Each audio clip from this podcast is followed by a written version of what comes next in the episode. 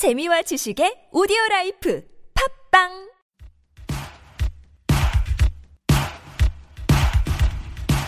겁없는 두 청년이 감히 세상을 쪼개보겠습니다. 택이, 웅이의 세상, 쪼개기.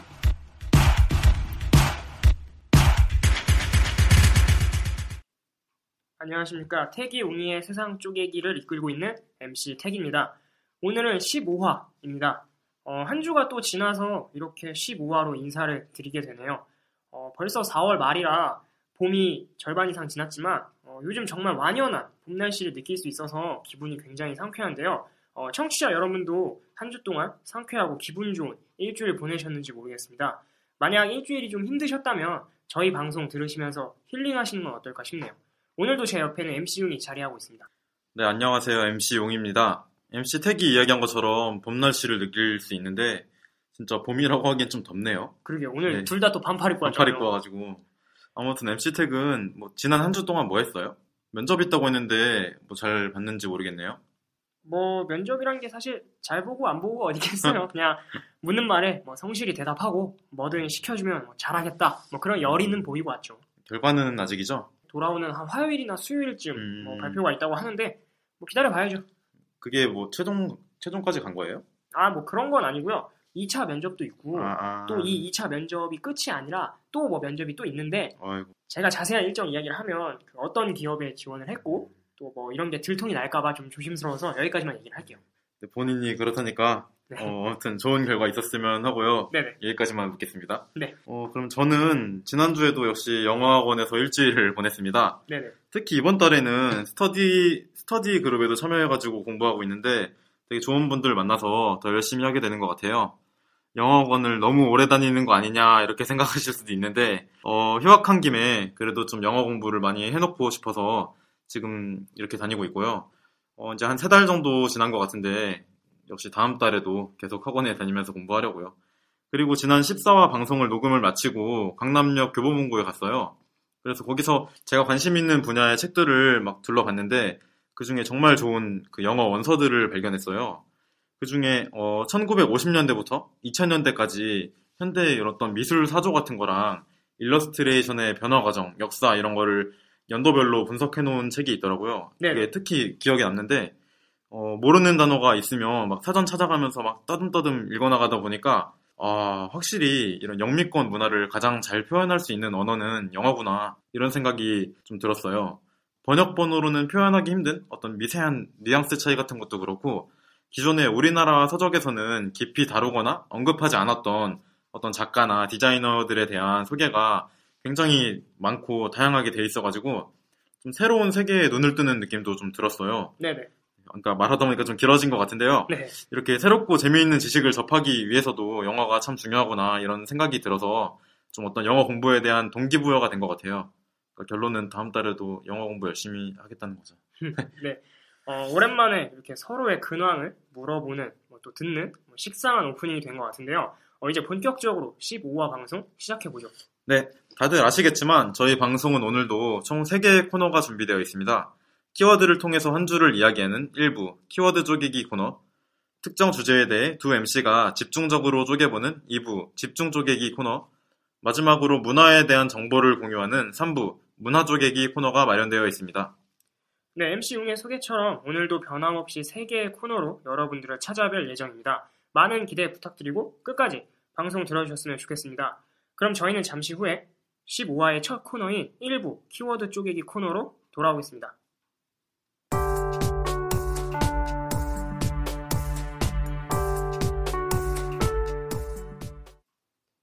태기 웅이의 세상 쪼개기 15화 1부 키워드 쪼개기 코너입니다. 이 코너에서는 한 주 동안 인터넷을 뜨겁게 달구었던 실시간 검색어들을 비롯하여 지난 한 주를 돌아볼 수 있는 키워드를 통해 세상을 쪼개보는 시간을 갖도록 하겠습니다. 네, 이번 15화는 4월의 마지막 일요일인 4월 26일 일요일 오전에 녹음을 하고 있습니다. 그래서 저희가 기준으로 삼는 한 주는 지난 14화 방송이 업로드된 이후인 4월 19일 밤부터 4월 25일 토요일까지입니다. 이 점 참고해서 방송 들으시면 도움이 될 것 같습니다. 정치, 경제, 사회, 문화생활 이렇게 세 가지 카테고리로 나누어서 소식을 전달해 드릴 텐데요. 그럼 오늘의 첫 키워드, 정치, 경제 카테고리에서의 키워드는 MC 택이 소개해 주시죠. 네, 정치, 경제 카테고리에서의 키워드를 말씀드리며 힘차게 15화 1부 코너 시작하겠습니다. 저희가 선정한 키워드는 총리 방명, 총리 수난시대, 이완구 총리 사의 표명입니다. 일단 박수 한번 치고 시작해야 될것 음. 같아요. 저희 방송 최초인 것 같아요. 3주 연속으로 이완구 총리님께서 키워드에 이름이 오르셨어요. 네. 이점 축하한다는 말씀 꼭 전해드리고 싶고요. 어쨌든 이제 소개를 해드려야 될 것 같네요. 지난 20일이었죠. 성완종 리스트에 휘말린 이완구 국무총리가 사의를 표명했습니다. 당초 이완구 총리는 박근혜 대통령이 남미를 순방 중이어서 박근혜 대통령이 귀국할 때까지 총리직을 수행하겠다는 의지가 강했습니다. 하지만 자신을 둘러싼 의혹이 사그라지지 않고 야당과 여당의 압박이 심해지자 조기 사퇴 결심을 한 것으로 볼 수 있습니다. 어, 일단 박근혜 대통령이 이제 내일이죠. 네네. 27일 귀국할 예정인데 어, 이때 이 총리에 대한 사의 수용 절차를 밟을 것으로 알려졌습니다. 이완구 총리가 사의를 표명함에 따라 21일 열린 국무회의는 최경환 경제부총리 겸 기획재정부 장관이 대신 참석하기도 했죠. 한편 이완구 총리는 지난 2월 17일 공식 취임하고 사의를 표명한 이번 달 20일까지 63일을 재임한 것으로 기록돼 현재까지 재임 기간이 가장 짧았던 총리라고 할 수 있습니다. 뭐 어떻게 보면 되게 불명예스러울 수 있겠네요. 그렇죠.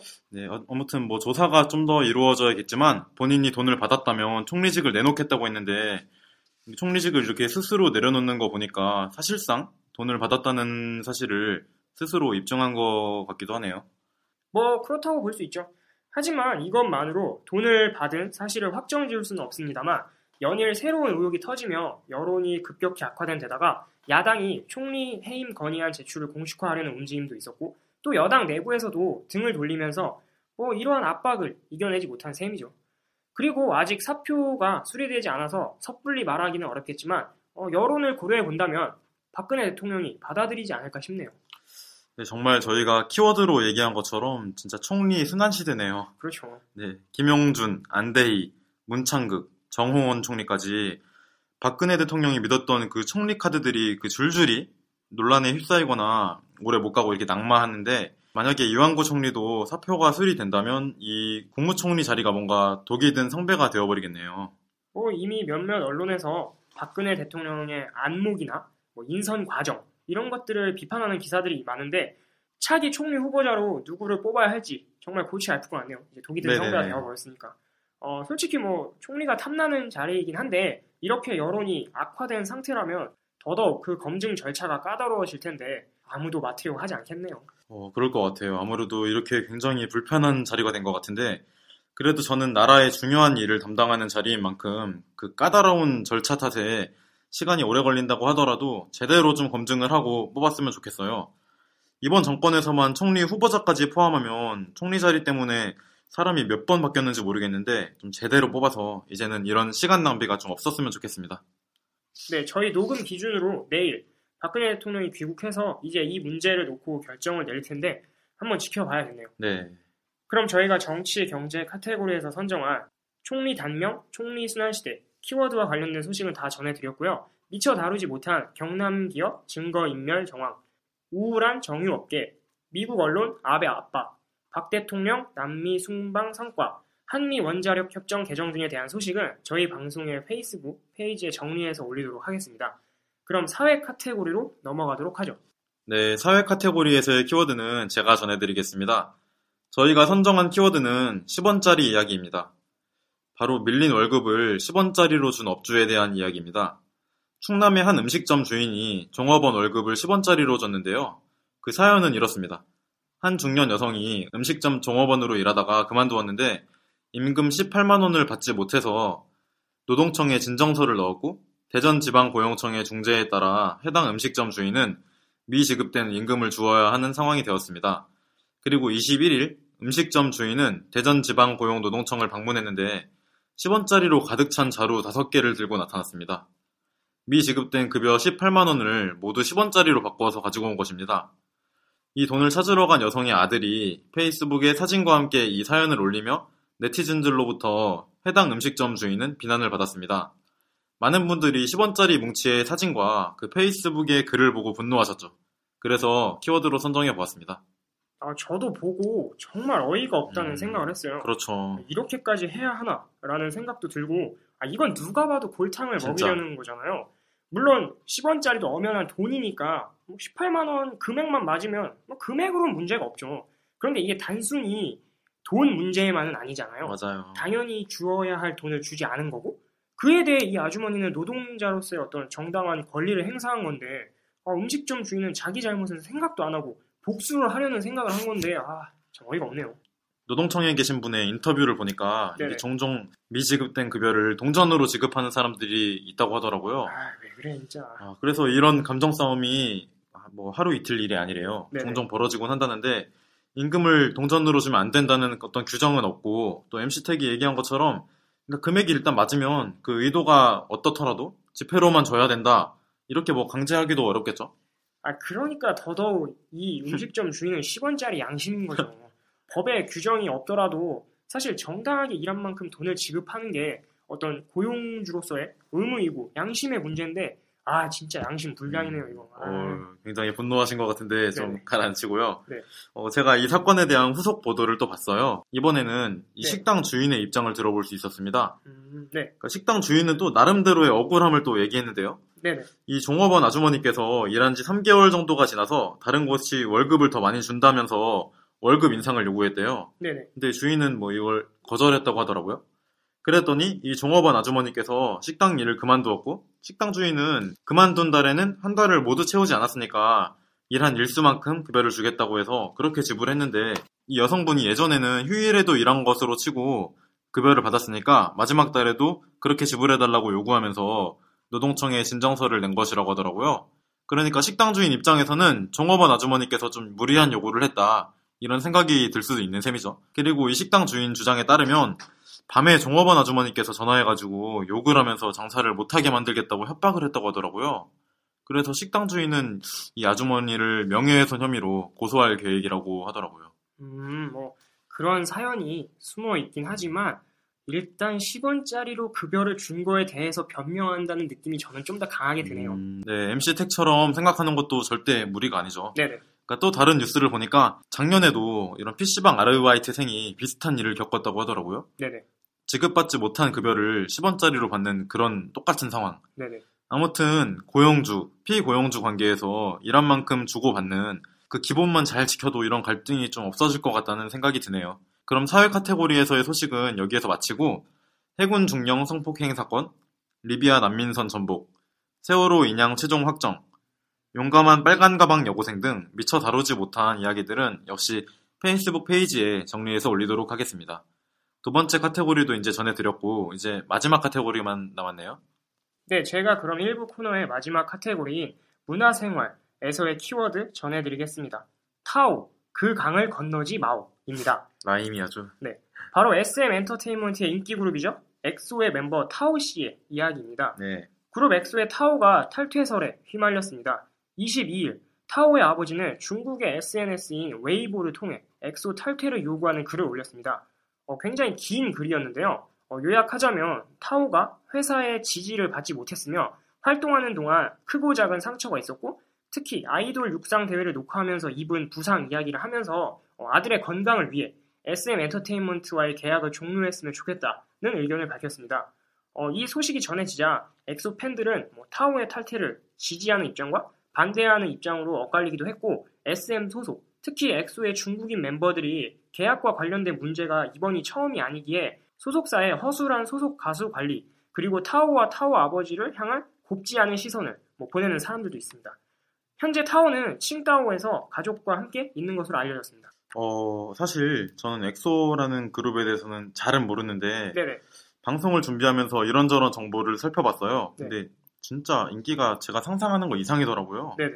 심지어 엑소 탈퇴설이 보도된 날에 SM 엔터테인먼트 주, 가가 떨어졌대요. 음, 물론 여러 요인이 있- 있겠지만 그만큼 엑소가 영향력이 어떻게 굉장하지 않나 싶고 또 엑소 탈퇴설이 보도된 날 지식인이라든지 각종 커뮤니티에서 이 얘기가 정말 많이 나오는 걸 보고 엑소가 정말 인기가 많은 그룹이구나 새삼 다시 느끼게 되었습니다. 엑소 인기 정말 많아요. 근데 저도 예전에 서점에서 일할 때 엑소 앨범이 나오는 날이면 손님들이 굉장히 많았던 기억이 나는데 음, 아무튼 이 타오의 아버지는 23일 중국의 한 언론 매체와의 인터뷰에서도 아들의 건강 때문에 이 같은 요구를 했다며 아들이 부상을 입었음에도 불구하고 소속사가 제때 치료를 해주지 않은 것이 정말 마음이 아팠다는 입장을 전했다고 합니다.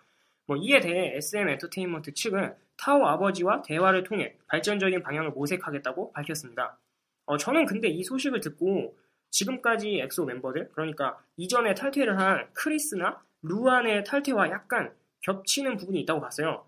두 가지 측면인데, 먼저 SM 엔터테인먼트 자체가 무언가 소속 아티스트들에 대한 관리가 좀 허술한 것 같기도 해요.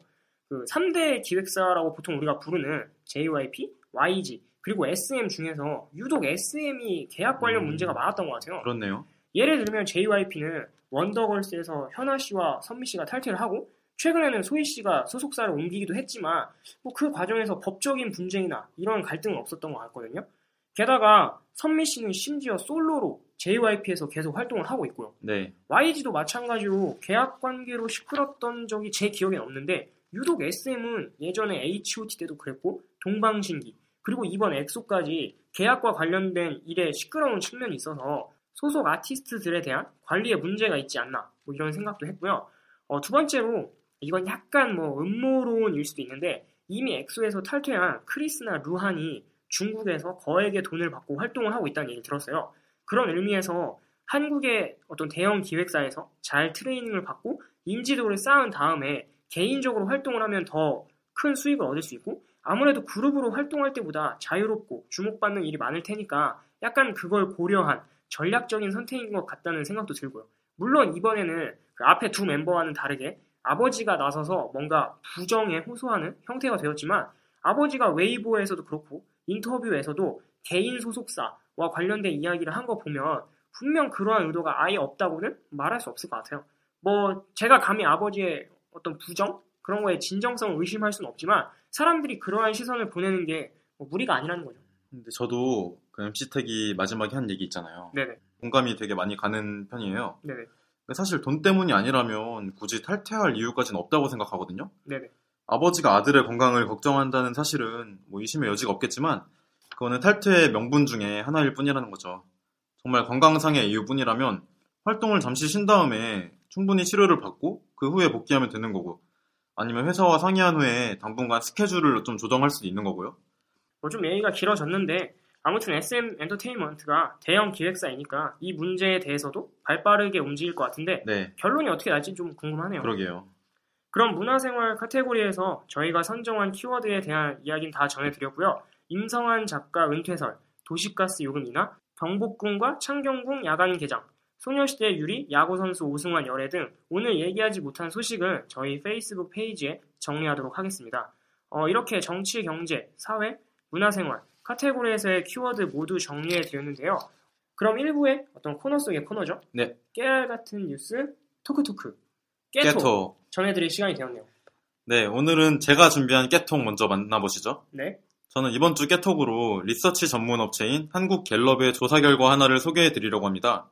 음, 깨톡과 좀 맞지 않는 내용이라고 생각하실 수도 있는데 비교적 좀 가벼운 내용이기도 하고 깨알 같은 재미가 있다고 생각해서 깨톡에서 소개해 드려도 좋을 것 같아서 준비했습니다.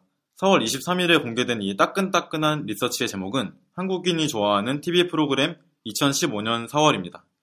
매달 조사를 하고 이 결과를 바탕으로 많은 기사들이 나오기 때문에 보신 분들도 있으실, 있으실 텐데요. 어쨌든 조사 결과는 상위 20위까지 발표됐는데 특히 10위 안에 지상파 프로그램이 아닌 방송이 3개나 돼서 좀 놀랬어요. 확실히 케이블이나 종편 채널의 영향력이 점점 커지고 있다는 게 느껴지더라고요. 아무튼 이번 4월 달의 결과를 살펴보면 역시 무한도전이 식스맨 특집의 꾸준한 관심으로 12.7%의 지지를 받아서 7개월 연속 1위 자리를 지켰고 드라마 부문에서는 사회 특권층을 비판하는 블랙 코미디 드라마 풍문으로 들었소의 약진이 돋보였습니다. 저는 이 자료를 보고 매달 꾸준히 챙겨보면 좋을 것 같다는 생각이 들었어요. 단순히 순위만 나열한 게 아니기 때문인데요. 본문의 내용과 첨부된 PDF 파일에 선호도 변동 추이가 그래프로 나타나 있고 어떤 부문별 인기 요인이 간략하게 정리되어 있어가지고 현 시점의 트렌드와 사회적인 이슈를 파악하는 데 굉장히 좋은 자료가 될 수 있다는 생각이 들었어요. 그리고 한국인이 좋아하는 연예인, 정치인, 소설가, 한국인이 좋아하는 취미생활 이런 등의 재미있는 리서치는 물론 무상급식, 성매매 특별법 등 저희 방송에서 다루기도 한 사회적 이슈들에 관한 리서치도 제공되고 있어서 종종 들러서 확인하시면 깨알 같은 도움이 될 것 같네요. 제가 준비한 깨톡은 여기까지고요. 해당 리서치 자료를 보실 수 있는 링크는 페이스북 페이지에 올리도록 하겠습니다. 네, 이번엔 제 차례네요. 어, 깨톡이 지금까지 유용한 생활 정보를 드렸었는데요. 오늘은 깨알 같은 뉴스라고 보기는 좀 저도 어려울 수 있는데 제가 정말 좋은 글을 읽어서 하나 소개해 드릴까 합니다. 네. 어, 허핑턴 포스트의 4월 24일자 글인데요. 어, 참고로 제가 저번에도 허핑턴 포스트에 게재된 글을 소개해 드린 적이 있는데 네, 그랬죠. 뭐 별 의도는 아니고 제가 매일 이곳에 접속해서 뉴스나 글을 읽다 보니까 그렇게 된 것이니까요. 뭐 다른 의도가 없다는 것을 네. 알아주셨으면 좋겠고요. 어, 어쨌든 허핑턴 포스트에 실린 실수와 책임이라는 제목의 글입니다. 아마 이 글을 쓴 사람을 들으시면 놀라실 수도 있는데요. 가수 이소은 씨가 쓴 글입니다. 오, 그래요? 네, 잘 기억을 못 하실 수도 있는데 김동률 씨의 욕심쟁이라는 네. 노래에 피처링 하기도 했던 그분 맞습니다. 현재는 국제 변호사로 활동을 하고 계신데요. 이분이 실수와 책임에 대해서 쓴 글입니다. 제가 이 글을 깨알 같다, 꼭 보셨으면 좋겠다고 생각하는 이유가 사실 우리가 실수를 통해 배운다, 뭐 실수를 통해서 성장한다 이런 얘기를 참 많이 하잖아요. 네. 그런데 진짜 실수를 통해서 우리가 무언가를 배우고 성장한다는 의미가 무엇인지 설명하기가 좀 어려운 게 사실인데 그렇죠. 그것에 대해서 뭐 사례를 들며 그 의미를 설명해 주는데 꽤 큰 울림이 있더라고요. 어, 이 글의 링크를 저희 방송 페이스북 페이지에 올려드릴 텐데 짧게 내용을 이야기하자면 제목 그대로 실수를 했을 때 책임을 다하는 것이 중요하다고 이소은 씨는 말합니다. 그러니까 실수를 했을 때 실수를 반복하지 않는 방법을 배우는 것과 함께 실수에 대해 책임을 짐으로써 어떤 내면이 강해지고 뭐 이 때문에 성장을 한다는 거죠. 그것이 실수를 통해 배우고 성장한다는 의미가 아닐까 뭐 이렇게 이야기를 하는데 정말 많이 공감을 했어요. 음, 실수는 누구나 할 수 있는데 그 실수를 회피하는 사람도 있고 책임지는 사람들도 있단 말이죠. 그렇죠. 그런데 생각해보면 어쨌든 실수에 대해서 뭐 겸허하게 받아들이고 책임을 지면 무언가 느끼는 바가 큰 것 같아요. 그 느낌이 바로 우리의 성장을 이끄는 원동력이 아닌가 싶은데 어쨌든 우리 사회에 자신의 실수에 대해서 책임질 줄 아는 사람들이 많아졌으면 좋겠네요. 물론 저희 방송을 듣는 청취자분들은 모두 책임감이 강한 사람들일 테지만 이 글 읽으시면서 한 번 더 실수와 책임에 대해서 생각해 보시면 어떨까 싶습니다. 어, 네, 저도 이 글을 읽고 실수에 대해서 책임지는 어떤 책임감이 강한 남자가 되어야겠네요. 오늘도 이렇게 깨알 같은 뉴스 두 개를 전해드렸는데요. 이 글을 만나보실 수 있도록 저희 방송 페이스북 페이지에 링크 올리도록 하겠습니다. 많이 방문해 주셨으면 좋겠어요. 네, 코너 속의 코너인 깨톡도 마쳤으니 저희 1부 코너를 마칠 때가 온 것 같은데요. 1부 코너에 대한 의견 있으신 분들은 언제든지 저희 방송 팟빵 페이지와 페이스북 페이지를 통해서 의견 남겨주시면 저희가 참고하도록 하겠습니다. 그럼 저희는 잠시 후에 2부 집중 쪼개기 코너로 돌아오도록 하겠습니다.